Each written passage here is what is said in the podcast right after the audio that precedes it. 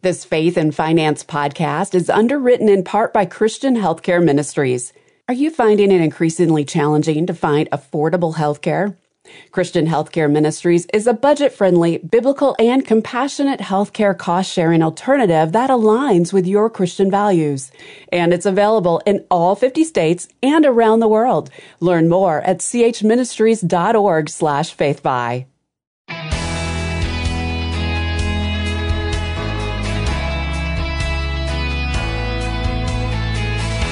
Some people learn from the mistakes of others. Unfortunately, some people have to be the others. Hi, I'm Rob West. Well, you certainly don't want to be one of the others, folks who have to learn things the hard way by making mistakes. Today, I'll talk to Ron Blue about some of the biggest financial mistakes you'll want to avoid. And then it's on to your calls at 800 525 7000. That's 800 525 7000. This is Faith and Finance, biblical wisdom for your financial journey.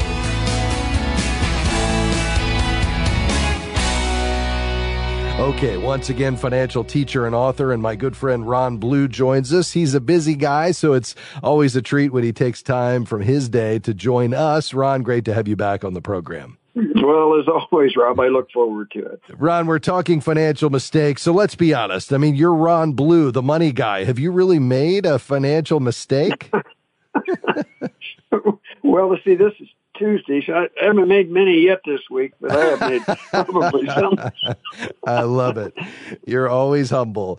Uh, hey, you've written about these mistakes that you and I have both made, and uh, let's look at a few of them today from your book, Master Your Money, a step by step plan for experiencing financial contentment. By the way, if you haven't read it, it's a must read. So, Ron, what's the first financial mistake on your list? Well, really, the first one is to establish your goals. Um, you know, if you aim at nothing, you hit it every time. Yeah. And uh, goals help put boundaries around your spending and and put priorities in the right order uh, around your spending. So, Judy and I used to take two goal setting weekends a year. Mm. Uh, I say used to, it was because when we had the children, it was more important uh, yes. or, or more urgent than it is today. But uh, goals would be the first one. Yeah, that's really important. I know another one you mentioned, Ron, is having what you call a consumptive lifestyle. What is that and how do we avoid it? Well, a consumptive lifestyle is really one that is significantly beyond what you really need. Yeah. Uh, and, you know, I was just reading this morning in my quiet time about greed. Hmm. And all of us suffer from the temptation of greed you know, for men, maybe it's a new car. Uh, for women, perhaps it's a new dress or something. But and they're not wrong. But we tend to overspend in many ways and have a consumptive lifestyle. And by consumptive, I mean you're spending it on things that are consumed. Therefore, they're not building uh, any equity other than perhaps memories, but they're not building equity in your finances. So that's mm. a hmm. biggie. Yeah, it sure is. Ron, you mentioned greed. Just one thought on that. Do you think it's possible to attempt to redeem greed in the name of the American dream? Oh, yeah, I do.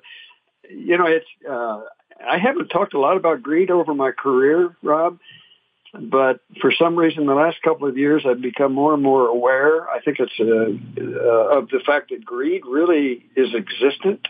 Yeah.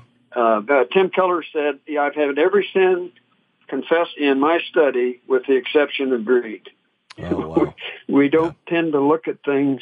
Uh, the motive is something other than perhaps spiritual or family or something that's more important. So, yeah, not having a budget is the way to avoid that. Well, let's talk about that because I know you say that's another one of those biggies in terms of financial mistakes. Why is that so key? Well, a budget tends people tend to think of it as something being constraining, and yet it's not. It's something that's freeing because it's pre-planned expenses. For example, I'm going to take a vacation. Am I saving for that vacation so that when it comes, I take the vacation, which is certainly okay because it was in my budget? Yeah. Do I have a budget for the emergencies that are going to occur? Car repairs, broken dishwasher, whatever it may be. I need to have the contingencies built into my thinking also to be realistic. Yes. And very few people operate off of a budget, but I say a budget is really just pre-planned spending and it's a freeing thing to have rather than a restrictive. Ron, just a few seconds left. You say giving is one of the mistakes that we make. Why so? Well, people tend to think of giving as giving out of surplus rather than out of income. And uh, I think that if you don't tithe, you're not experiencing financial freedom. Wow. And I, I think God wants us to tithe not because he needs the money, but he needs your heart. Well said, Ron. We're going to have to leave it there. Thanks for stopping by. Well, thank you for having me, Rob. That's Ron Blue. He's been our guest today. You can read a lot more in his book, Master Your Money. Your calls are next. We'll be right back.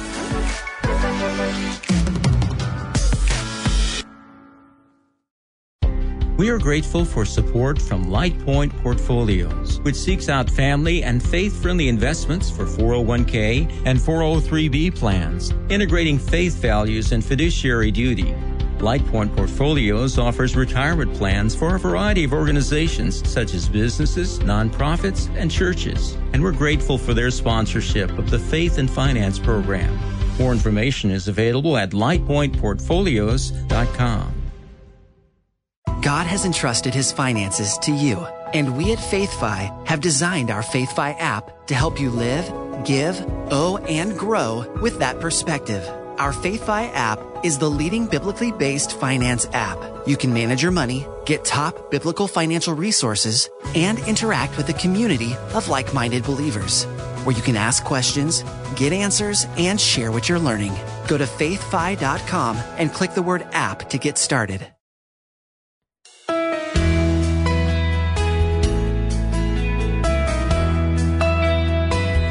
Welcome back to Faith and Finance. I'm Rob West. All right, it's time to turn our attention to your calls and questions today. We'd love to hear from you on anything financial. Perhaps there's something you've been wrestling with financially speaking. We'd love to help you apply the wisdom from God's word to your financial decisions and choices. 800 525 7000 is the number to call. That's 800 525 7000. Or perhaps you have a testimony, something you'd like to share with us. Maybe you've seen the evidence of uh, God's financial principles bear fruit in your financial life, and you'd like to be an encouragement to uh, those listening to the program today. We'd welcome those calls as well. Again, 800 525 7000. Hey, uh, here as we start out a new month, still in the first week of the month, uh, let me encourage you if you're a part of the FaithFi family and you listen to this program regularly, we would love to hear from you as a financial supporter of the ministry. You play a vital role in keeping us on the air and helping us to do the work that we do every day on the broadcast, through our app, with our coaches, on our website at faithfi.com. So if you'd consider a gift, we'd certainly be grateful. Uh, you can head over to our website, again, faithfi.com. That's faithfi dot com. Uh, you can click on the give button, and that will take you to a page where uh, you'll have three different ways to give. First, you can uh, make a gift online securely, and we'd love for you to do that. Uh, you can also find our mailing address if you'd like to send something through the mail, or you can find our toll free number if you'd like to give us a call, and our team would be happy to assist you. Again, faithfi.com and just click give. Also, we'll be taking your emails today uh, as well. You can always send an email into us at askrob at faithfi.com. Uh, we'll be looking forward to grabbing a few of those a little later in the broadcast. All right, let's head to our first caller today. We're going to begin in Grand Rapids. Alvin, you'll be our first caller on the broadcast. Go right ahead.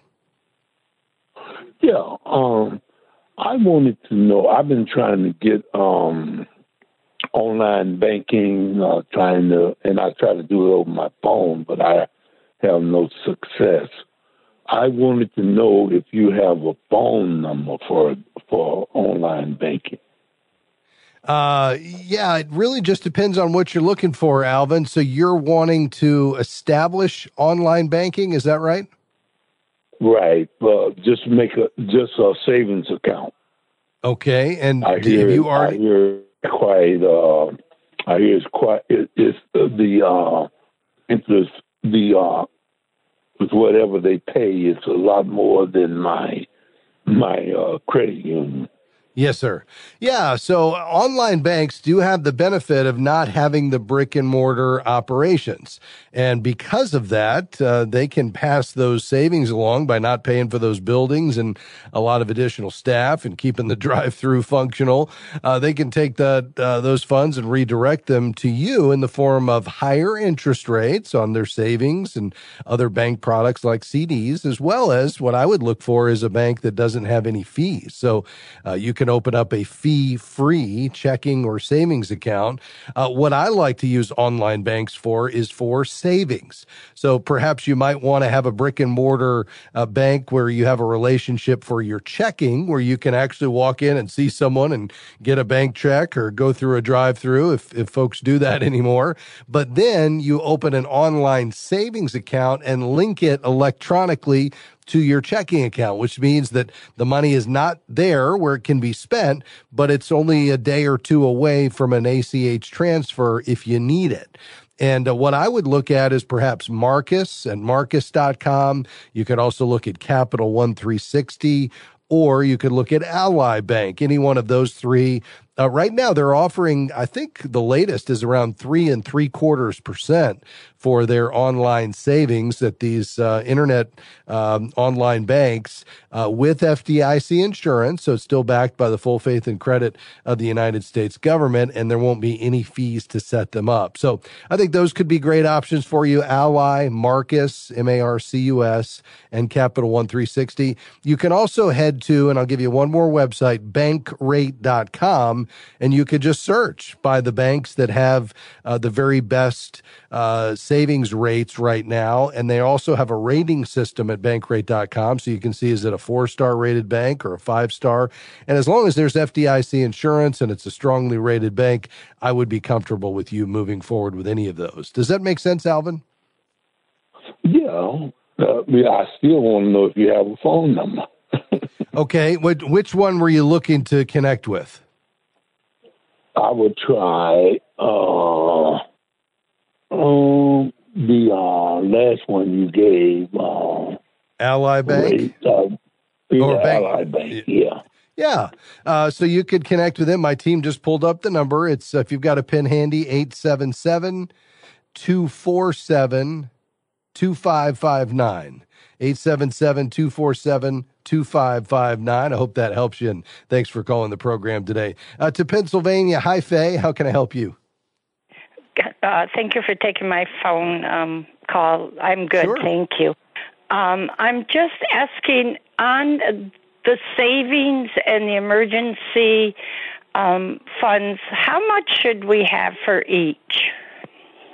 Yeah, so uh, let's start with that emergency fund. I like to put money in buckets and have that bucket be defined by how liquid do I need those funds, meaning how accessible do they need to be, and what is the time horizon. So, by definition, an emergency fund, Faye, would be that money that you need for the unexpected, which means we don't know when we're going to need it, so it needs to be readily available, like immediately. And because of that, I would uh, keep that in a liquid savings account. And as I mentioned to Alvin, I'd probably put that in one of the online FDIC insured banks. So at least you're earning some interest. My recommendation is to have three to six months living expenses in that emergency fund. So if you total up in your budget everything it takes for you to cover all of your bills, both fixed and discretionary, the things you get a bill for and the things you don't, in a month's time and then multiply by that by three or uh, as much as six, that would be the amount that I'd like for you to have in liquid savings. Then beyond that, we would probably want to define what other near term, and, and I'm going to say in the next three years, savings goals you have replacing an automobile with as little debt as possible, uh, saving for a down payment on a house. You've got a child going off to college. I mean, those would be the types of savings goals that you might have, or a vacation you've been planning. And then start building that in your budget and maybe save that into a separate online savings account specifically for that purpose. You'll need to define that, and I'd look at that as you do your goal setting process. Beyond that, you're probably thinking about something like retirement, and that's where you'd want to uh, define how much you need as a retirement savings goal. You could use a free online calculator, or you could get the advice of a certified Kingdom advisor and actually do some really in depth retirement planning. But in either case, you'll want to come up with an ultimate goal that's updated throughout the years, but that tells you how much you need to be putting aside every month. Does that make sense? It does. The other thing I wanted to ask you on that same lines is so I do have money in the savings and I have money set aside. How much do we go with giving? Because I help a lot of people, and not so much giving yeah. them money, but I I buy food for them. I make meals yeah. for them uh, buy firewood for them. Let's you know. do this. I've got to take a quick break, but if you hold the line, I would love to tackle that question just around the corner. We're talking to Faye in Pennsylvania, and perhaps your question 800 525 7000. We'll be right back.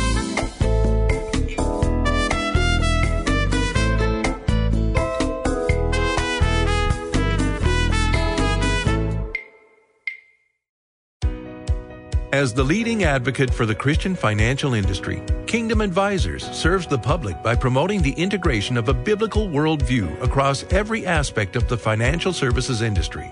And we serve a growing network of thousands of Christian financial professionals, equipping and empowering them to carry biblical financial wisdom to their clients, peers, and community. For more information, visit kingdomadvisors.com. That's kingdomadvisors.com.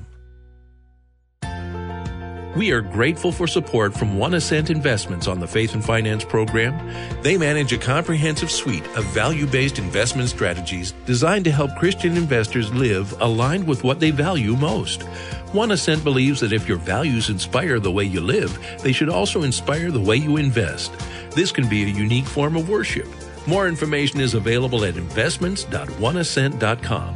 That web address is investments.oneascent.com.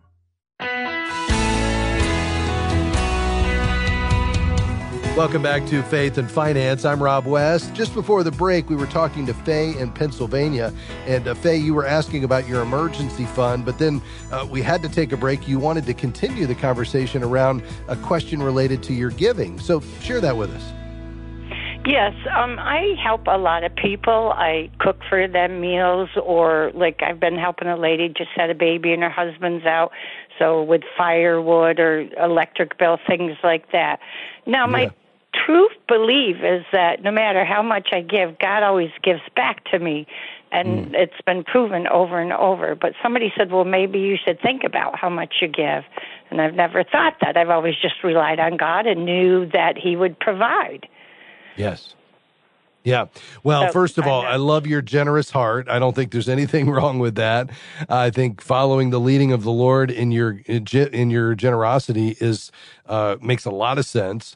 And ultimately, it's between you and the Lord. And I would never want to get in the way of you being totally dependent upon Him to be wise as a steward and step back and say, okay, I want to be a, a bit more planned in my giving. I want to go ahead and order my finances in such a way that I have a spending plan and I allocate as much as I want toward giving, but I understand how I'm going to meet my other obligations so I can stay current on my rent or mortgage and keep food on my table and, you know, gas in the car and, you know, that type of thing. I mean, I think that makes some sense, but at the same time, we don't want to be so rigid about our budget that we miss what God may be leading us to do, even if it's a little bit scary. Does that make sense? Yes, and that's really what I have been doing uh, for a long time.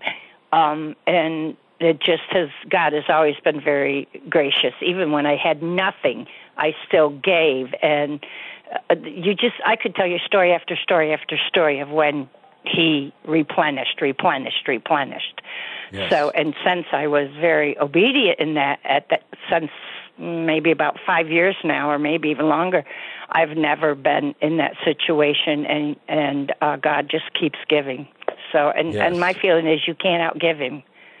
Yes, I think that's absolutely right, and and uh, I would absolutely affirm what you're saying there, Faye. Well, thank you for sharing that testimony and perhaps challenging us to be uh, willing to trust God for our daily bread and uh, allow Him to lead where we should go in our giving. We appreciate you being a part of the program. Back to the phones to Idaho. Hey, Becky, thanks for calling. Go ahead. Well, Rob, thank you for taking my call. Uh, a couple Yes, of ma'am. years ago, my sister, who is a number of years younger than me, moved into my house. When she did, we both contributed money to adding on so that she could have her own space. I don't have a problem with if I die first, passing it on to her through my will. But she, how do I, what's the best way to pass on to her heirs if she dies first, since it's really my estate, not hers? Yeah. Yeah. Yes, got it. Okay. Yeah, very good. So I think your best option is going to be a trust that would basically you'd retitle the house in the name of the trust and then it would uh, you'd be able to direct how this particular asset inside the trust is to be handled uh, at your death. And uh, you could you know direct her portion to her heirs. It would pass outside of probate and then they would receive it with a uh, stepped up basis. Or you could uh, determine that it's to be sold and then the the proceeds of the cash are to be sold. I think that's going to be the best option here. Um, and i would talk to a godly estate planning attorney do you have somebody becky that you've used to draft a will or something like that Actually, we were just about to update our wills next in about a week or two, so we were Okay. going to talk to someone.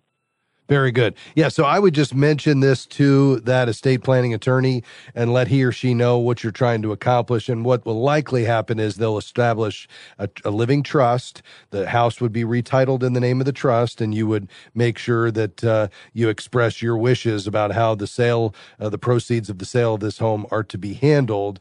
And the uh, the trustee would take care of uh, distributing it accordingly uh, based on your desires. So I think that's probably going to be the most efficient way to do it, and uh, all that can be spelled out. Okay, thank you. Okay, very good, Becky. Thanks for calling today. God bless you. 800 525 7000 is the number to call. Let's head to Illinois. Mary, you're next on the program. Go ahead. Hi, uh, my parents are 85 and 86, and my dad's been paying on a life insurance policy.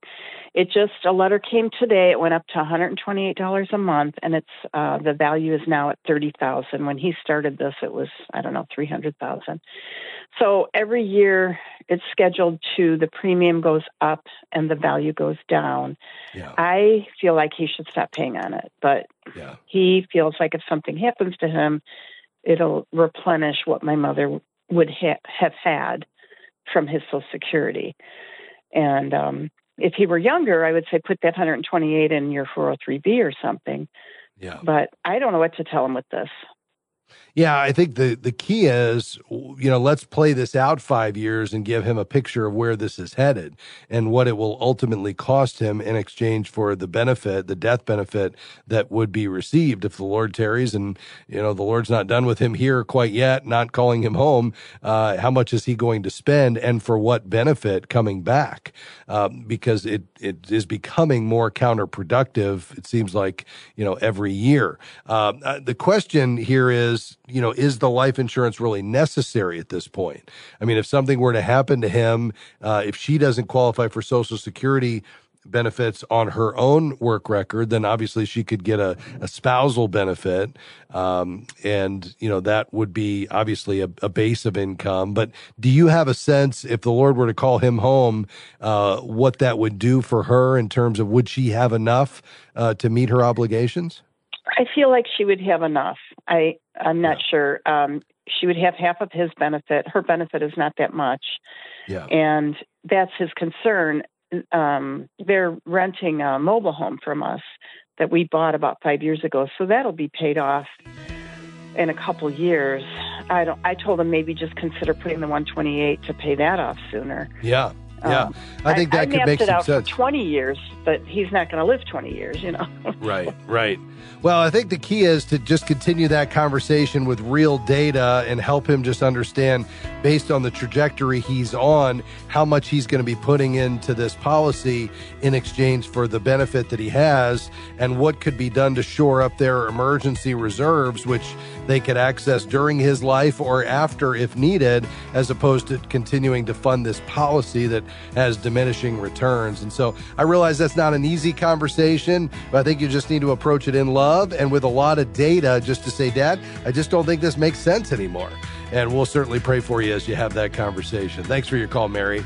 Well, once again, our time went by way too fast, but tune in next time and we'll do it all over again. Before we go, I'd like to thank our incredible production team Amy, Devin, Jim, Robert, Brandy, Rob, and Ben. Couldn't do it without them. Have a great rest of your day, and I'll see you again next time for another edition of Faith and Finance. Faith and Finance is provided by FaithFi and listeners like you.